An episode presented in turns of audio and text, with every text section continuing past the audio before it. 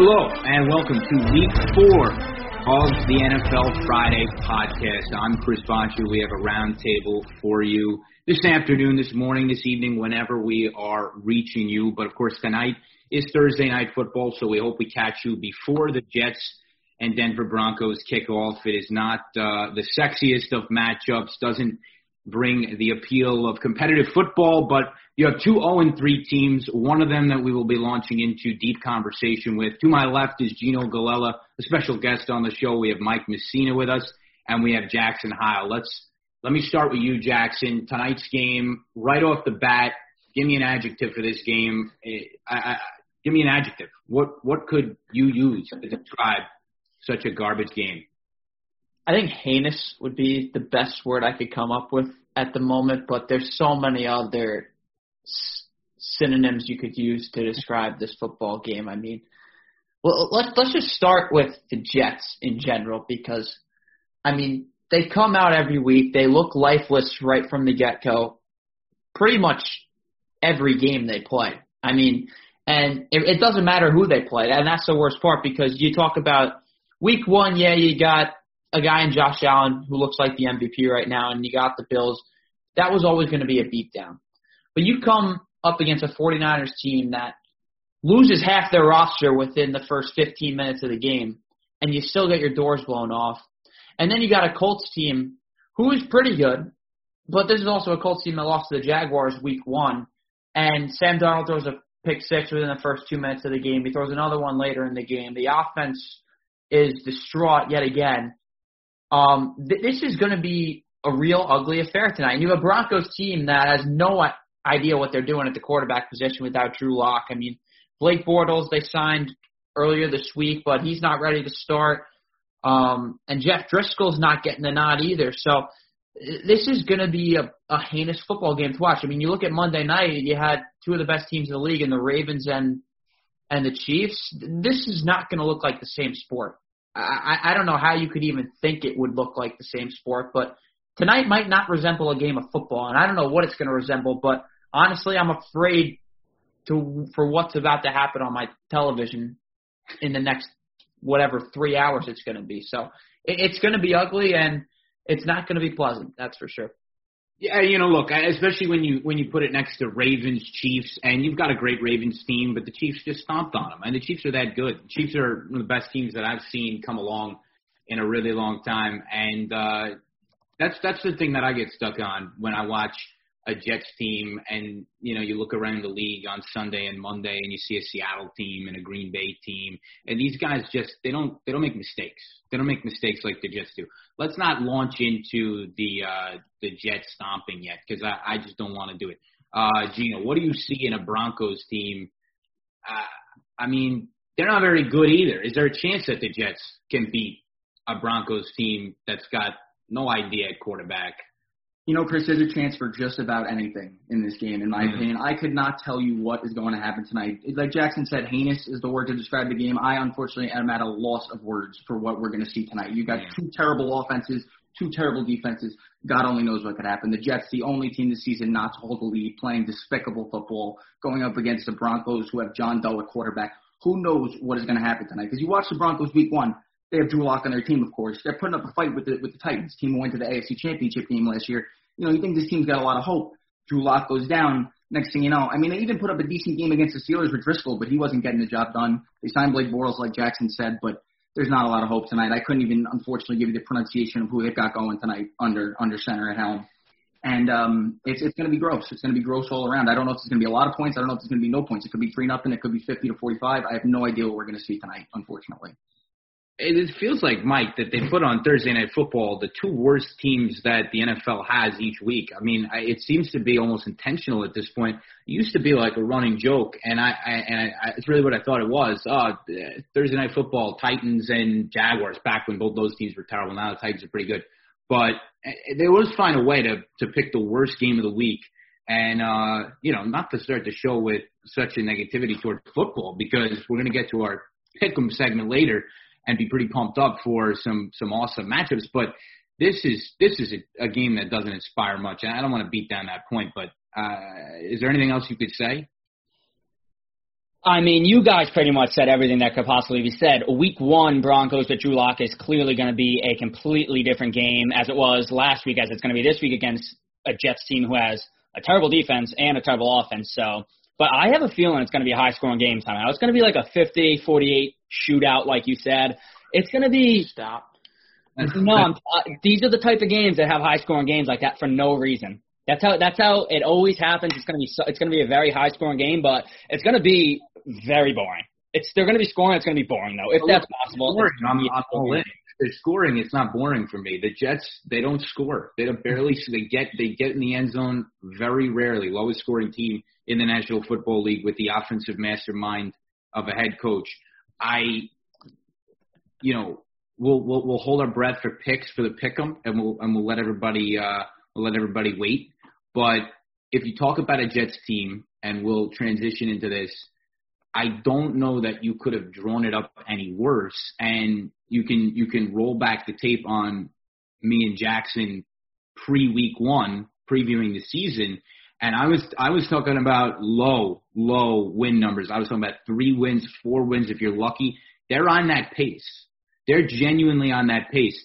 Does something kick into this team tonight where because it, it, I don't know that it's been this desperate for a long, long time. Here's a head coach who is absolutely coaching for his job tonight.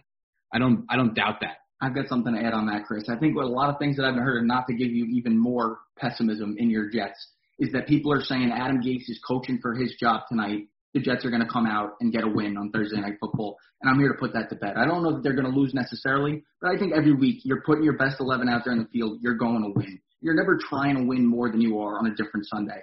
I don't think that oh, it's Adam Gase's potential. That. You disagree with that? I mean, I think I, I definitely think that there are factors of motivation that fluctuate. I, I look at the Jets team after the first or second quarter, and they're done.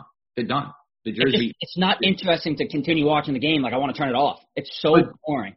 But more importantly, it's not a. It, it, they've got talent on that team, but the cleats are tied up and hanging on their shoulders, and that it's an uninspired team. So there are there are definitely coaches who who find a way to get their guys rallied more than others. Adam Gase isn't that guy. All of a sudden he's he's got he's got his job on the line. I don't know if that changes things. I'm I just don't think I don't think he's smart. I don't think he's a good coach. I think even if he could fire up the guys, I don't think it matters because he doesn't have the X's and O's. But uh, regardless, it's a. I personally think his job should have been on the line for much longer than now, and I think you've been saying that for a while. That Adam Gase is not our guy. You could tell from the first interview with this man yeah. that he was not cut out to be the head coach of the New York Football Jets. He was not going to be the guy to put this program and turn it around. So I think his job should have been on the chopping block for a long time. I don't. I'm surprised you guys even went through it in this offseason, kept him for another year. And I think everybody was pessimistic about the Jets. I don't think there was a single no. Jets fan out there that thought the green and white were going to be great this year and they were going to come back, which, which should happen when you had what you have a seven win season last year. Yeah, so that should happen. You should be optimistic. You should be on an upward curve and you should be going to get a playoff spot. After a seven win season, you're hoping for a playoff spot. But I don't think anybody in New York was thinking that the Jets were going to earn a playoff spot this year. Let me let me get in on this real quick because if Adam Gase is really coaching for his job tonight, which honestly I'm not too convinced of it, um, which is sad because he should be and he should have been coaching for his job starting in week one. But if Adam Gase is coaching for his job tonight, I, I, if I'm the Jets, I'm coming out and dropping a dud on purpose because, like we've talked about with Adam Gase, this man inspires nothing. Um, he's the worst play caller in the NFL by a sizable margin. If I'm Sam Darnold and I know that if we lose this game tonight, Adam Gase is packing his bags, I, I'm packing the clothes for him.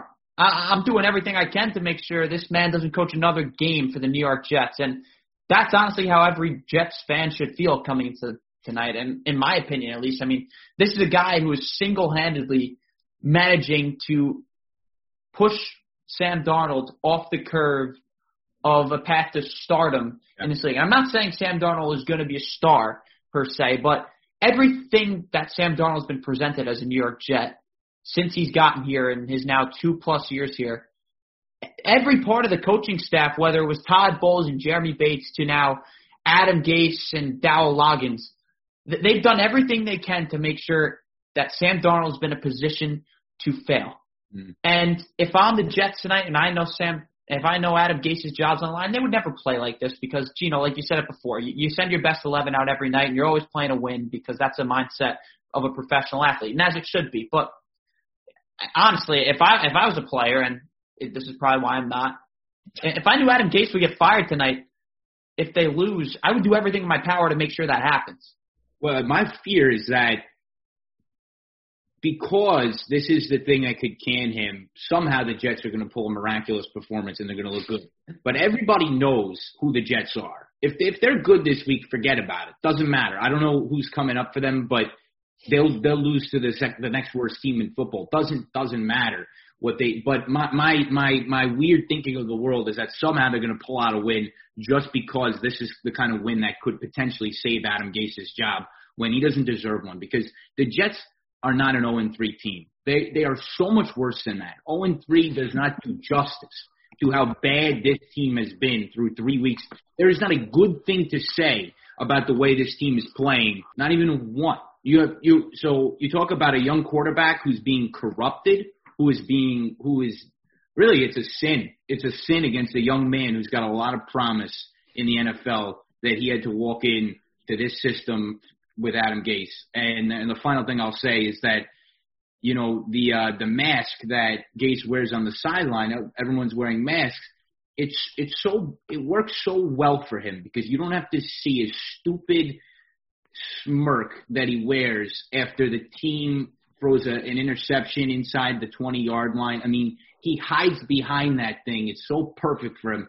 And uh, because he is just, he's just half of, he, he is, he's half of what he needs to be. Uh, I, I'm, I am so tired. I am so tired. And, and just because of that, uh, and I know that especially with the long week that'll, that'll come around after Thursday night football, this is the perfect time to make a mid-season head coaching change. It's really never a good time, but look, you get a week and a half to work in a new head coach.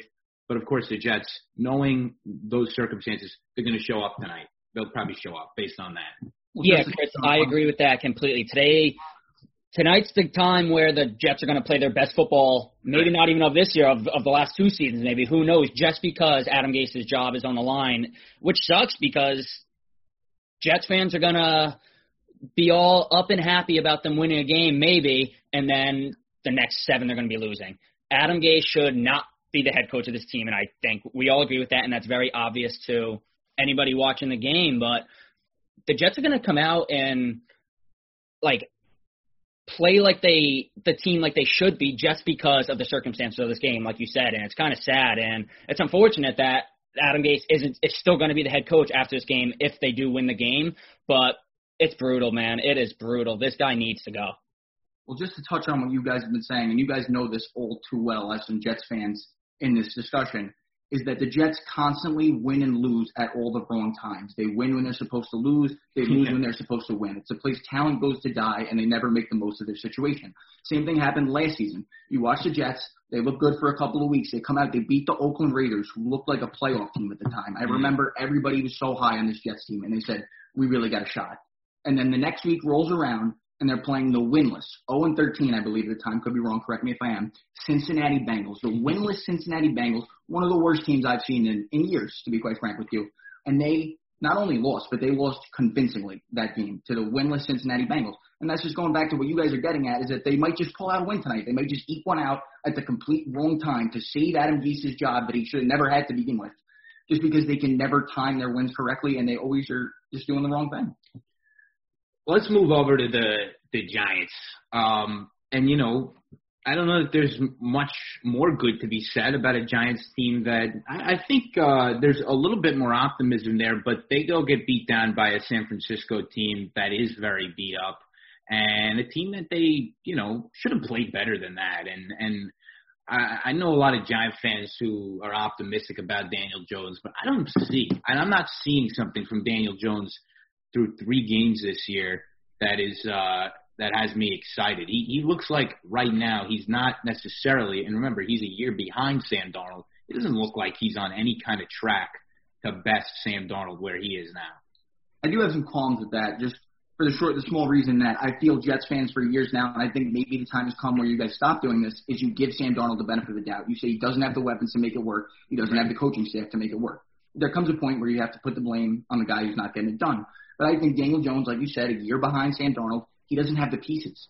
For the year and for half the year, his second season or first season, Saquon was out. Again, now Saquon's out. They have no receivers to throw to. He's got no weapons around him. He's got a bad offensive line. The defense isn't doing much better. And I just think he doesn't have the tools around to make it work. I agree he hasn't looked good, but I think he's shown some promise. He turns the ball over a lot. He has the highest fumble percentage of I think any player in football history at the moment. So I think he's got to cut down on some of that stuff. But I think he's got potential. I think he's got similar potential to Sam Darnold to be a franchise guy if you surround him with the right pieces.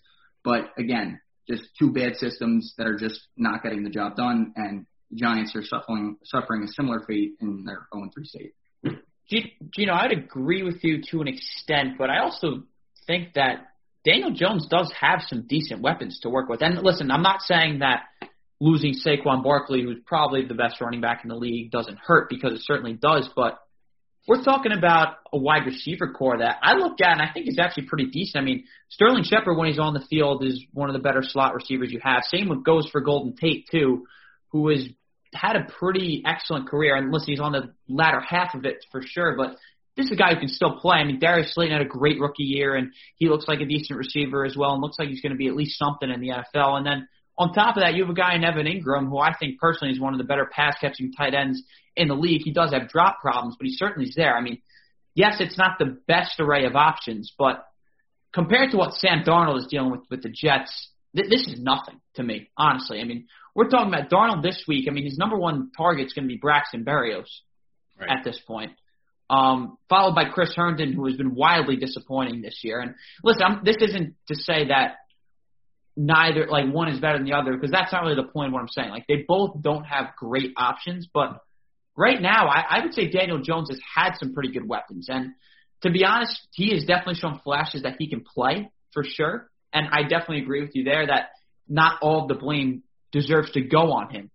However, at the same time, I mean, Daniel Jones looked hideous last week for the most part, he looked hideous against the Bears. I, I thought he made some decent throws against the Steelers, but again, just the mistakes he makes are alarming for sure. And the same can be said about Sam Darnold right now too. Um, so basically, my point with all this is that honestly, with the trajectory that the Jets and Giants are going in right now, because it looks like these teams are going to combine for no more than six wins at this point, because that's how bad these teams are. I mean, the Giants playing the NFC East, so they might be able to steal a few there, but um, if we get to this point at the end of the season, we're still asking the same questions about Darnold and Daniel Jones. Less so Jones because it's year two.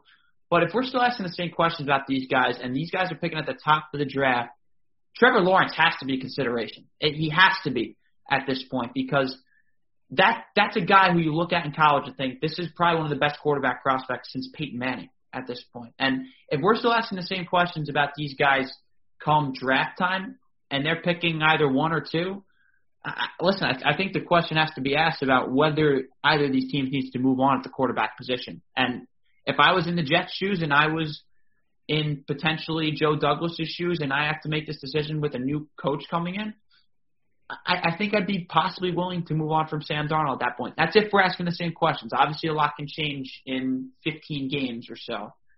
But the the questions are still being asked right now, and we're in year three of Sam Darnold, and we're in year two of Daniel Jones, and not a lot has changed since year one. Let me pose this question to you guys: If you're if you're an NFL team right now and you're in a rebuild looking for a quarterback, who are you going with? Are you going with Daniel Jones or are you going with Sam Darnold?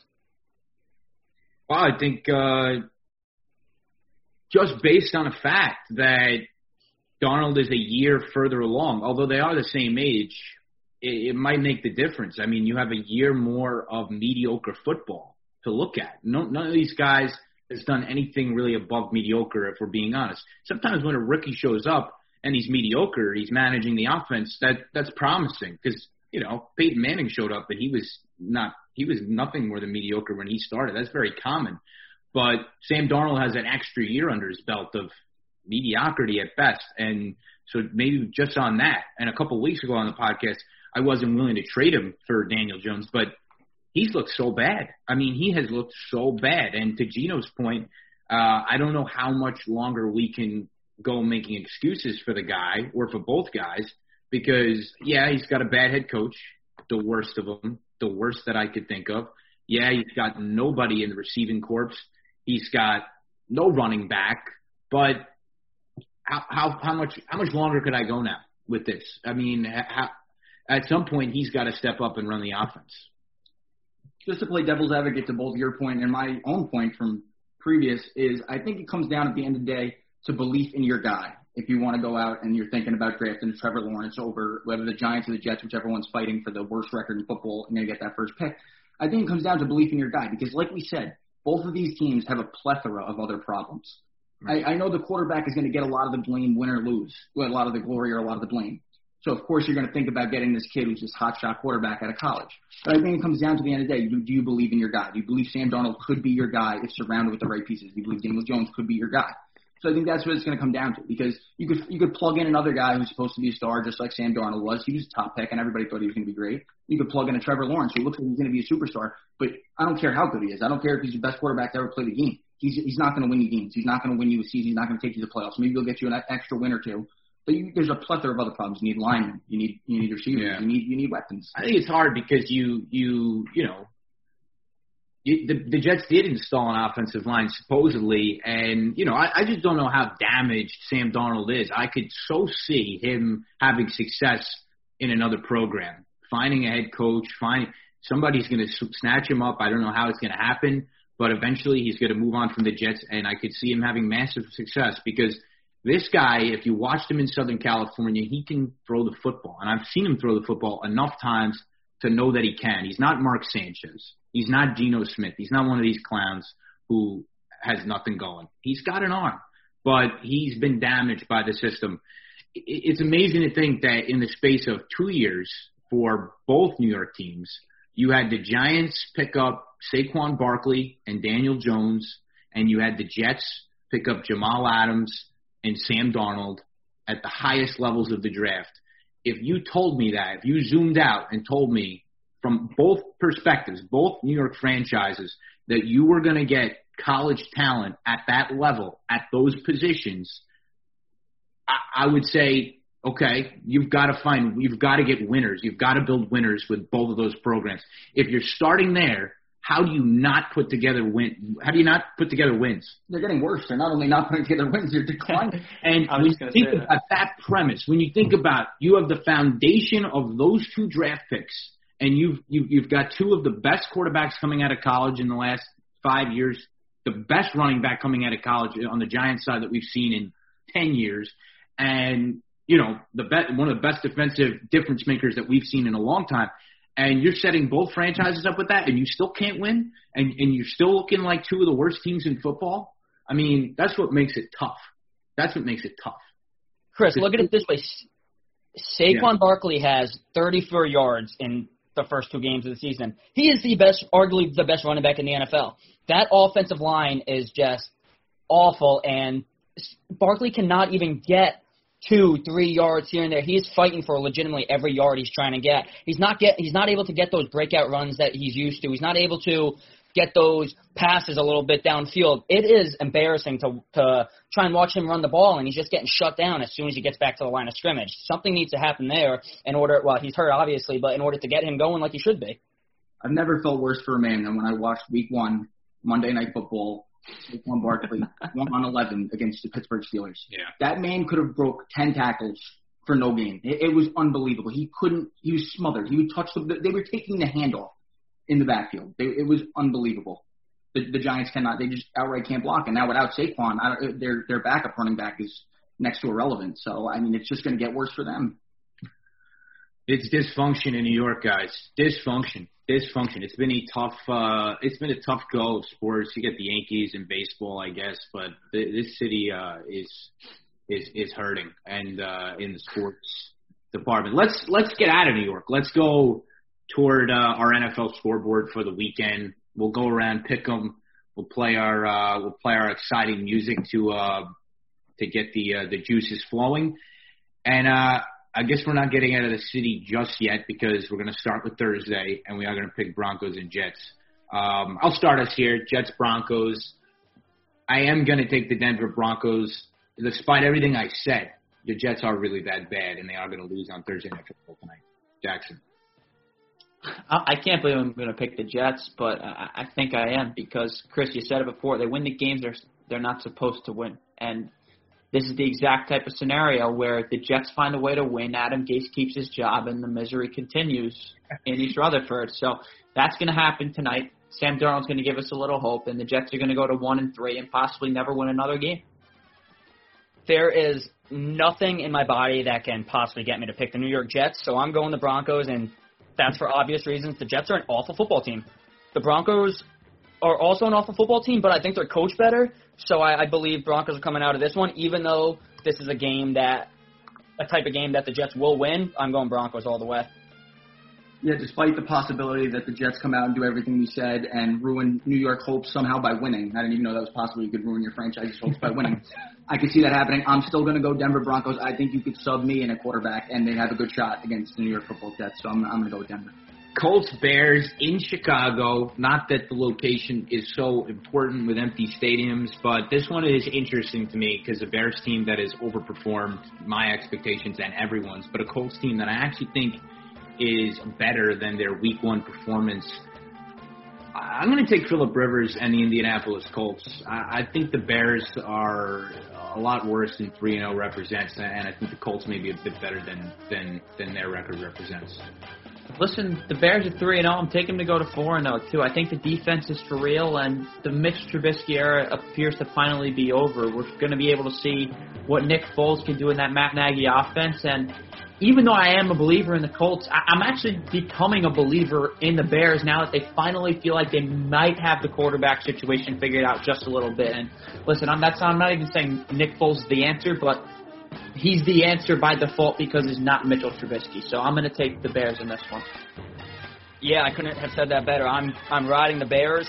Nick Foles has played phenomenal every time he's been in the game. Won the game last week for him. Won the Super Bowl obviously for the Eagles. I'm riding with Nick Foles until he proves me otherwise. Yeah, I'm to go actually back with Chris, and I'm to go with the Colts. I think the Bears are a very fake 3 and 0.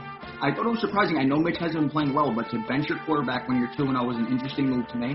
I think Nick Foles has a lot of potential, but I'm not to buy in again because when, when else, whenever he's had a starting job, he has not gotten the job done. Only in Philadelphia seems to be the only place where his magic is relevant.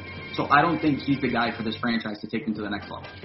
Another team that he was with was the Jags for a brief moment. They go into Cincinnati with Gardner Minshew, who has a little bit of magic, but the Jags are one and two. The Bengals with the tie, they're 0-2 and one. I really like Joe Burrow. I really do. Um, I, I, you know, I know there's not a lot around him, and I actually like Gardner Minshew too. But I don't think that the Jaguars uh, have anything going. They were a team that I thought was going to be really bad, so I'm going to stick by that gut feel, and I'm going to take Cincinnati. They're minus three in this game.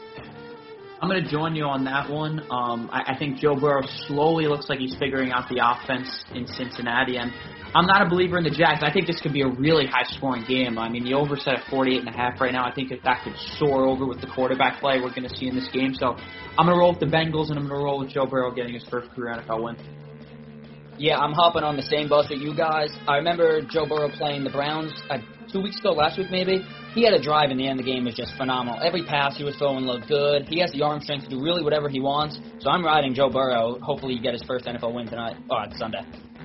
I'm going to play odd man out here. I'm going to take the Jaguars. I love the Bengals. I love everything they're doing right now. I think Joe Burrow is outstanding. He's got a lot of weapons. He's got Boyd. He's got Green. He's got Mixon in the backfield. But their defense is just too bad.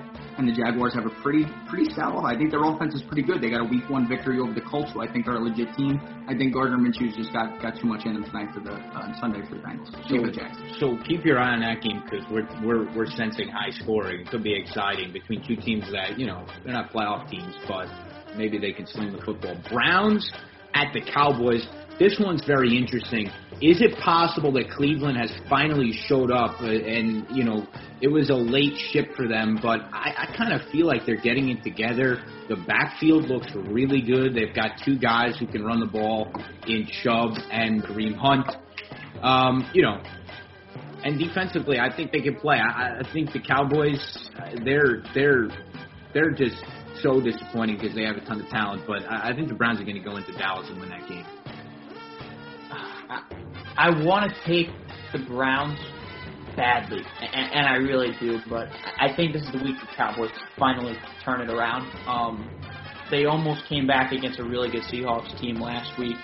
Um, they probably should have won Week One against the Rams on the road if it wasn't for a BS pass interference call against Michael Gallup. Um, I like the Browns. I think they are turning the corner, but I, I do think the Cowboys get it done in Jerry World this weekend.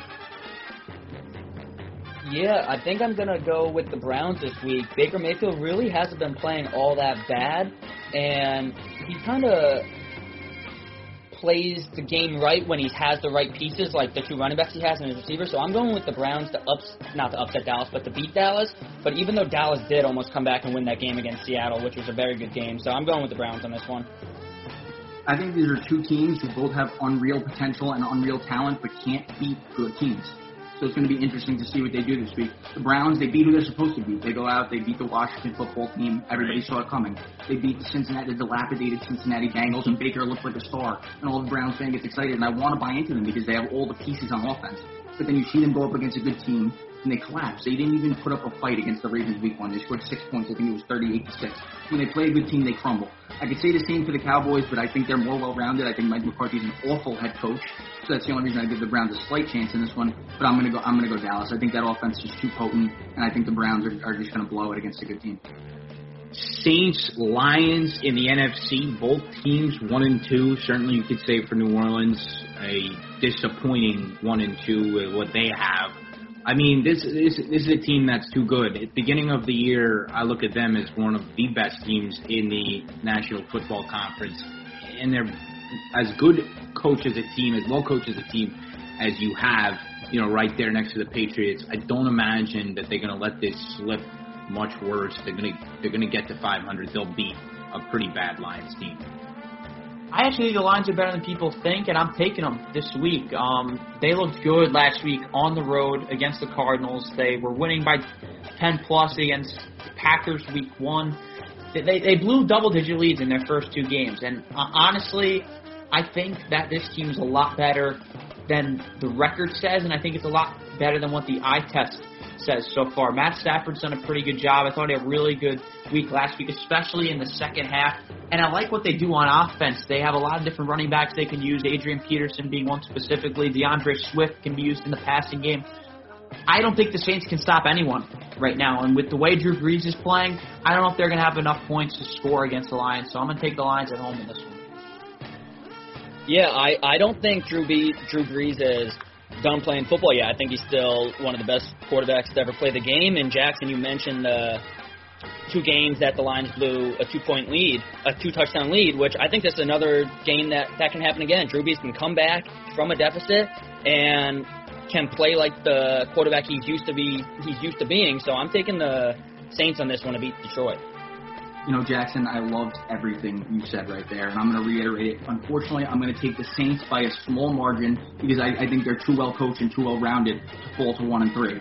But the Saints are not the Saints team we're used to seeing over the years. Ever since they lost to Minnesota in that playoff game, they have not looked the same. Their defense is atrocious. It's atrocious. It's not bad. It's atrocious. They could not stop the Oakland, the Las Vegas Raiders. They could, they could not stop the Green Bay Packers, and they had a, a tough time with the Buccaneers week one. And Drew Brees' arm is shot. He has a noodle arm. All he does is throw checkdowns to Alvin Kamara all game long. He has become Philly Dump's checkdown Charlie. He cannot throw the ball downfield. And this Lions team can put up points. They can put up points with the best of them. They just beat a really good Cardinals team. Like he said, you had a two-score lead against the Green Bay Packers. They hold on to those. They're two and one. And then the week one, D'Andre Swift drops a game-winning touchdown against the Bears. This team could easily be three and zero if things go a little bit differently. Unfortunately, the Lions are a classic team that can't pull out those close games. So I do think the Saints are going to win it in the end, but I think they are on the fast decline. So Gino low on Drew Brees and the Saints. That is that's hot. That comes in hot because this is a team that always finds a way, and I'm pretty sure they will. But It's not as we'll hot as you watch them, I'm telling you. Seahawks in Miami. They get the Dolphins. Dolphins blew out the Jaguars last week. But this is a Seahawks team that's just too good. They're just too good. They're just too good. They have everything working on that team defensively, offensively. Give me Seattle. Yeah, there's not much to say here. Russell Wilson looks like the MVP of the league right now. Um, Seattle is clicking on all gears on offense. I, like the Seattle in this one, and I don't think it's going to be all that close either. Yeah, I think it's going to be a blowout. Seattle's taking this. Russell Wilson is the best quarterback in the NFL as of right now, so there's nothing to say that Miami's going to win this game at all. I've never seen a more clutch or steady hand performer than Russell Wilson. I would let him perform open heart surgery on me if I went down. He is unbelievable in the clutch. However, I do think it's going to be closer than you guys are leading on because for some reason the gnat that is Ryan Fitzpatrick keeps every game close. But I do think that, that the Seahawks are going to pull out a victory against the Dolphins.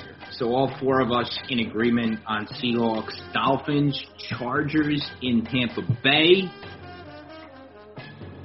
Tampa Bay two and one, Chargers one and two with the rookie. I I I, I think uh, this Bucks team with Tom Brady, they're starting to get it together after a week one loss, and uh, I I don't think this game will be particularly close.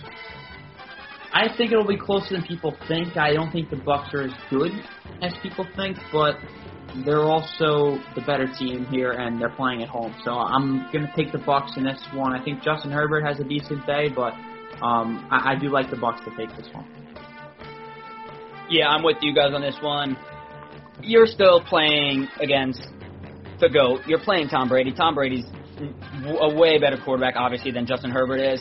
The Chargers beat a Panthers, a bad Panthers team last weekend that I didn't even know that shouldn't even have happened. But the Bucks are going to blow the Chargers out of the water this week. I think it's going to be at least a three touchdown game. I, like Jackson, think it's going to be a little bit closer than that. I'm not totally sold on the Buccaneers. I think they have a cream puff schedule. I don't know if you've looked at their schedule, but somehow Tom Brady, I don't know what voodoo doll he has, always ends up playing the worst teams in football year after year after winning championship upon championship. But that's back to how bad their schedule is. But I don't think the Buccaneers have played anybody that good except the Saints, who I was just saying previously isn't that, aren't that good. And um, I think this Chargers team play up to the competition. They played the Kansas City Chiefs in Justin Herbert's debut and almost won that game. They should have won that game. Right. They blew that game in overtime. They should have won that game. So I think Herbert's going to play up to the competition. I think it'll be a close game, but I think Bucks pull it out. Ravens in Washington. This is a Washington team that I somehow think is actually not that bad, but obviously Baltimore after their Monday night, you know, I don't want to call it an embarrassment, but they did not show up to play a Kansas City team that's clearly, you know, that's one two in the AFC, and they just weren't there. So I, you know, I think John Harbaugh's got them coached up to go into Washington and and you know have a convincing victory. The spread is 14. Yeah, I, I think they cover it too. I mean, there's a reason that the Ravens have lost only one game other under Lamar Jackson against teams other than the Chiefs, and I think that continues clearly in Washington. Um, Washington looked bad at home last week against the Browns, and I, like I said, I, I think that the Ravens probably put up 40 points in this game. Honestly, I don't think it's going to be all that close. I have never been more confident in something I'm about to say than right now, and that is the Ravens are going to win probably by 35 points at least. This is this game is going to be a complete meltdown for Washington, and Lamar Jackson is just going to run the ball down their throats, and it is going to be a high-scoring game for the Ravens, and they're going to blow Washington out of the water. Yeah, just to reiterate what you guys said, this game has all the makings for a complete massacre. It's going to be a bloodbath. The Ravens are going to come back, try to assert themselves at the top of the AFC. They're not pleased with how they played on Monday night. And then, as disgusting as it is to say that Washington is tied for the lead of the, divi- the sad division that is the NFC East, in the the winner of that division is going to have a, a five and eleven record. But that's besides the point. I think the Ravens are going to wash the floors with the with the rest of them. So all four of us together on Ravens, Washington. Sometimes I like to be different and you know cheap, but I, I just There's I no being I- different in that game. I, I just can't. Cardinals, they take a tough loss in week three to Detroit. They go into Carolina, a Carolina team that without Christian McCaffrey, I just don't think is very good. And I think it's a Cardinals team that has shown me a lot of progress. You know, I wish they could get the ground game going a little bit more, but Kyler Murray is pretty dynamic, and I do think that they will beat the Panthers this week. Yeah, I think this is going to be a close one. Um, I, I like the Cardinals to win, and I really like the Cardinals team as a whole, especially for what they can do on offense. But I, I think the Panthers are a little better than people are giving them credit for. I mean, tough win on the road in in LA last week against the Chargers, especially a Chargers team that almost beat the Chiefs the week before. But um, I, I still think that Kyler's going to be a little too much for Carolina this week, so I'll go with the Cardinals. Yeah, I'm going back with Kyler Murray. He is a dog. he can run, he he can throw, he has the arm strength to do whatever he wants out there. I don't think the Panthers defense is going to be able to stop that run game by Kyler, and I think it's going to be one of his better games that he's played so far this season. So I'm going with the Cardinals this week. Yeah, like Mike just said, I think the Cardinals offense is just too good and the Panthers defense is just too bad. But I do think you guys are underplaying how good the Panthers are. I think their offense is actually very good. They put up almost, almost like averaging, I think, 25 points a game or around that general vicinity. And they put up points with Teddy Bridgewater without McCaffrey. And they went, they almost beat the Raiders in week one, who beat the Saints, who are establishing themselves as a pretty decent football team. Played a competitive game with the Buccaneers and just beat the Chargers. So I don't think they're a bad team. I just think the Cardinals are much better final game of the one o'clock slot, and to me this is one of the most interesting games of the week, maybe the most, is Vikings and Texans because you have two 0 and 3 teams that wanted to be a lot better than 0 and 3 by this point, but they've each had difficult schedules. I mean, uh, to me, this is a Texans team that's a lot better than 0 3. I know they're good. I know Deshaun Watson can play. So I'm giving them the edge because I'm I've never been on a Kirk Cousins train. I mean, I think the Vikings are due for a win too, and that's why I think it's interesting because ordinarily, if they weren't playing each other, these are two teams I'd be looking to pick up their first win because 0 4 is 0 4. One of these teams is going to be 0 4. I think it's going to be the Vikings. I think the Texans will win at home. Couldn't agree more, Chris. And the Texans' schedule has been brutal coming out of the gate. I mean, you got to play the Chiefs and the Steelers on the road, and then you got to play the Ravens at home. That's as tough as it gets. Um, I, I agree with you. I, as much as I don't like Bill O'Brien, um, I, I think the Texans are better than 0 3. And like you said, Kirk Cousins is a dumpster fire at the quarterback position. So I'm I'm rolling with the Texans. Yeah, you guys, you guys hit it perfectly. There is no way I'm going with the Vikings. I have Cousins as my backup quarterback on fantasy, and even as I don't even want him as a backup anymore, but no one will take him from me. Deshaun Watson, awesome. a, a, a very good quarterback still, even though they lost Hopkins. Bill O'Brien is terrible, like Jackson just alluded to, but I, they've had a tough schedule. The Ravens, Chiefs, and Steelers play back to back to back, so I think they're going to come out hot this week and beat Minnesota. Yeah, I'm taking the Texans as well. These are two teams that are underperforming. I, I don't think they should be 0 3 necessarily, but I, the Vikings are a wild card. I think both of these teams are a wild card, honestly. You could get anything with them because the Vikings come out play a good game against the Packers week one, team that went to the divisional round last year. Then they come out week two against the Colts, and their offense was stagnant. What they put up, I think they put up six points. It was a it was a blowout. It was horrible. Kirk Cousins looked awful. You never know what Kirk you're going to get. He could come out and sling the ball downfield for 400 yards and four touchdowns, and it wouldn't shock me but I, do, I do think the Texans are going to get the best of them. But just one little tidbit on the Texans is the loss of DeAndre Hopkins. I mean, it just shows how big this is because you look at the Cardinals now, they're surging. They're, they're looking like one of the best teams in the NFC West, the best division in football. And then the Texans are dropping 0 3 when they had that division convincingly last year. So I think that's a huge loss. And two teams that were definitely looking to win their respective divisions. It wasn't going to be easy for the Vikings, especially, but teams that were looking to be competitive that just aren't right now. Giants in LA uh, that go to that unbelievable new stadium. I mean, guys, the Giants are going to have a tough time this week. This is a good, good Rams team. Um, you know, they had a little bit of a Super Bowl hangover after they went, but Sean McVay can can coach the best of them, and they're good on defense. They're good everywhere. The Giants don't have Saquon Barkley. There's just no way. Um, yeah, I don't think we really need to even go through this for the rest of us. I, I it's Rams, Rams, Rams, Rams. So I, I, I already wrote it down. It's set in stone. It's got the Rams. It's got right. the sharpie on it. Let's move on. Around. I mean, and I, and you know, again, it's fun being different. But the, this game may give somebody the chance to be different. Pats at Chiefs. This is a Chiefs team that, if you watch them on Monday Night Football, they don't look beatable. But then again, you mentioned a Chargers team that played him okay, and if there's anybody who can beat him, it's Bill Belichick. You know, I'm excited for this game. This is uh, the second four o'clock game. Give me, give me New England. Just, just pencil me in for New England. And uh, Bill Belichick is game planning, has been game planning throughout the quarantine, getting ready for the Kansas City Chiefs on this specific day. So I think uh, the Patriots storm into Arrowhead and somehow find a way to beat Patty Mahomes. I think the seven point line is outrageous because I, I don't think there's any way that this is more than a two possession game either way. Personally, I mean the Chiefs look terrific against the Ravens last week on the road, but like you said, Chris, we're talking about Bill Belichick, and we're talking about a Patriots team that just blew the doors off the Las Vegas Raiders last week, who looked just as impressive going into that one.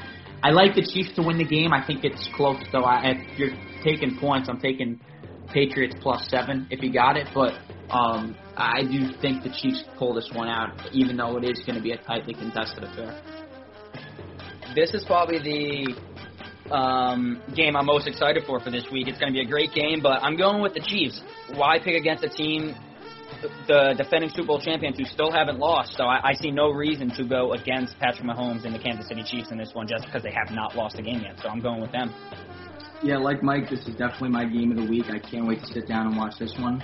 Um, I'm going to go Kansas City on this one, even though Bill Belichick has witchcraft genie powers and literally can read the mind and hack into the mind of opposing coaches and make them make all the wrong decisions. I think the Chiefs are just too good. They they step up in big games as a fan. I think the best chance you got at the Chiefs losing a game is a sleeper team like those Chargers to come in. Because I don't think their defense is that good generally, but in big games, this team does not let up. And you showed that you showed that against Lamar Jackson, whose offense was stagnant for half. So I think this Chiefs team steps up in a big game. They don't want to lose to Bill Belichick. This is one of their only other competitors in the AFC. I think they come out and win on Sunday. Bills at Raiders. This one is interesting for me because it's a Bills team that has played unbelievably well. There is no doubt about it, but I I just don't think they're as good as they have been in the first three weeks. I mean, they're they're they're evidently one of the best teams in the American Football Conference, but I also think the Raiders can play uh, despite a tough loss to New England last week, and I think the Raiders will humble a Buffalo team a little bit, and I do think they will upset the Bills this week because the Bills are due to, uh, to, to to drop a game because they're just not they're not undefeated yet. They, they're not that good. Chris, I'm, I'm with you on this one. I, I like the Raiders at home. Um, I think this game is Jon Gruden masterclass written all over it, and um, you saw the way that this Raiders team responded in the second half against the Saints defensively. Um, I, I think adjustments are going to be a big factor in this one, and I could easily see the Bills being up at halftime and the Raiders coming back and winning this game.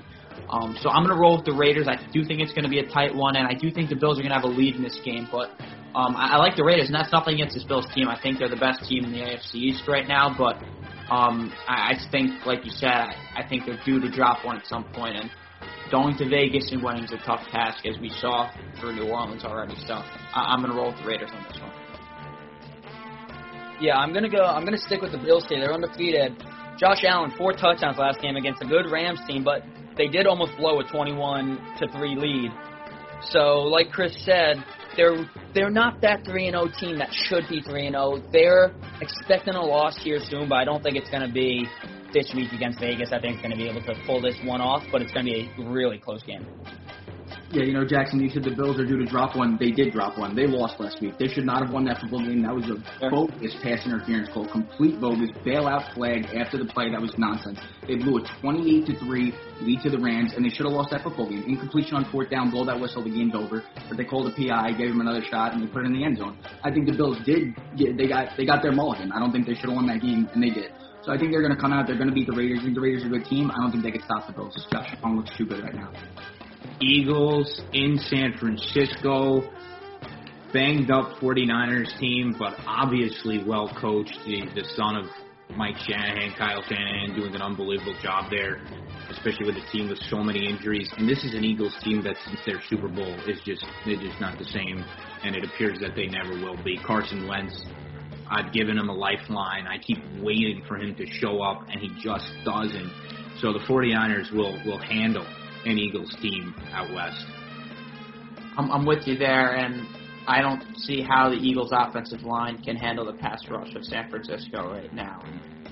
Listen, we can talk about Carson Wentz all we want. He has been bad, but a lot of it goes on his lack of pass protection. I mean, we saw week one against the Washington football team, and we've seen it since then too. We even saw Cincinnati creating pressure on Carson Wentz at times during that game last week. But I like the 49ers. I like Nate Mullens. I like the way he's been playing lately, and even with the injuries, they get Deebo Samuel back this week, which is big for um, for that 49ers offense, which just is so explosive in so many different ways. So I, I like the 49ers even with the missing cast of characters they got right now. Yeah, I, I'm with you 100% on the 49ers train. I don't think the Eagles are going to be able to contain anything about the pass rush of the 49ers. I think the 49ers are just going to barge in and do exactly what I think everyone's planning them to do. Carson Wentz has not been playing relatively well. However, like you said, Jackson, it's not all on him. It's what he has around him and the pieces that he's working with. But I think 49ers are going to win this game with ease. I don't think it's going to be particularly close. You know, it's a hard pill to swallow in Philadelphia, but the Philadelphia Eagles are an atrocious football team. They are really bad. Two years running now, I thought they were going to be good. They were supposed to be excellent going into last season. They got a little banged up towards the playoffs, but they were not good. They were just not good. And then this year, again, come out week one against Washington. Everybody's got high hopes for their birds, and they just blow it. They lose to the Washington football team. And they're just not good. I, I've been giving them excuses like you have with Carson Wentz and with the whole team for years. They've got a ton of talent, and they're they're just not good. They can't put it together. The Niners, as dilapidated as they are, are still the better football team, way out coached, and I think they win this game. Two teams that we haven't mentioned are the Steelers and Titans because they will not be playing this week. Coronavirus cases in Tennessee started with four. Two more came along today. So the NFL has postponed that game. They're, they will make it up at some point, we believe. But for this week, make sure you bench any of your Steelers or Titans that you might have because those two teams will not play. Would have been an interesting game if they were, and we'll have a chance to talk about it when it does come along. Let's go to the Monday Night Football game now. Falcons and Packers. Um, a Falcons team that is 0-3, but shows a lot of offensive power, and then a Packers team that's 3-0. Obviously, the same sort of playbook there.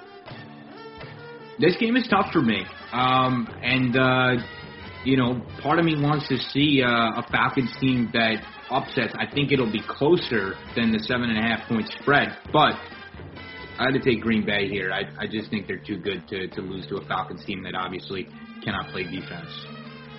This is a Falcons team that should be 2 and 1. They really should. They had the Cowboys finished and somehow found a way to lose that game. And they had Chicago finished last week and found a way to lose. And this is not a Packers team that gives away many games because of the man at quarterback and Aaron Rodgers. And I think Matt LaFleur's done a terrific job this year, even with the injuries they had last week, missing Davante Adams. This team just finds ways to score points in so many different ways. And listen, we've talked about, um, excuse me, uh, Russell Wilson being the MVP of the league so far. Aaron Rodgers ain't that far behind right now with the way and the football that he's playing. I like the Packers at home. I think they're going to score a ton of points again. This is going to be a shootout at Lambeau, but I, I like the Packers in this one, probably by two touchdowns. Yeah, there's no way I can go with Atlanta here just because of the way their defenses are playing. Blew the game to the Bears last week and blew the game the week before to Dallas. And I just don't think they're going to be able to contain anything Aaron Rodgers wants to do with any of his pieces he has as wide receiver, at, at wide receivers either. I think it's going to be a really high scoring game. Um, but I think Green Bay is going to be able to come out on top, and Aaron Rodgers is going to be just going to be Aaron Rodgers how he usually plays, and it, I'm taking Green Bay here at home for sure. I'm going to write you the script of this football game, one that we have all seen before. The Packers are a second half football team, the Falcons are a first half football team, and that's why the Green Bay Packers are going to win. The Packers have trailed in their first three games. They had a big lead to Detroit. I mean, a big they at a big deficit to Detroit. They had a big deficit to Minnesota, and they had a deficit to the Saints. The Falcons have had double-digit leads in the past week for under five minutes and blown both of those games. I think the Falcons are going to get out to an early lead. The Packers are going to come back and win the game in the second half. And everybody's seen both of those stories before. Packers have broke their own team record in points, scored 122 points in three weeks. They're putting ridiculous numbers on the board, and their offense looks just too good. Rodgers is too good, and I've got Green Bay. And that might spell out the difference between an all-time good quarterback in Matt Ryan and an all-time great, great, legendary quarterback in Aaron Rodgers. That wraps us up for NFL Friday Week 4 edition. Thank you for joining us as we ran pretty long on you today, but we will see you next week for week five of the podcast for Gino Galella, Jackson Heil, Mike Messina. I'm Chris Boncha. This is NFL Friday. Enjoy uh, the slate of football this week.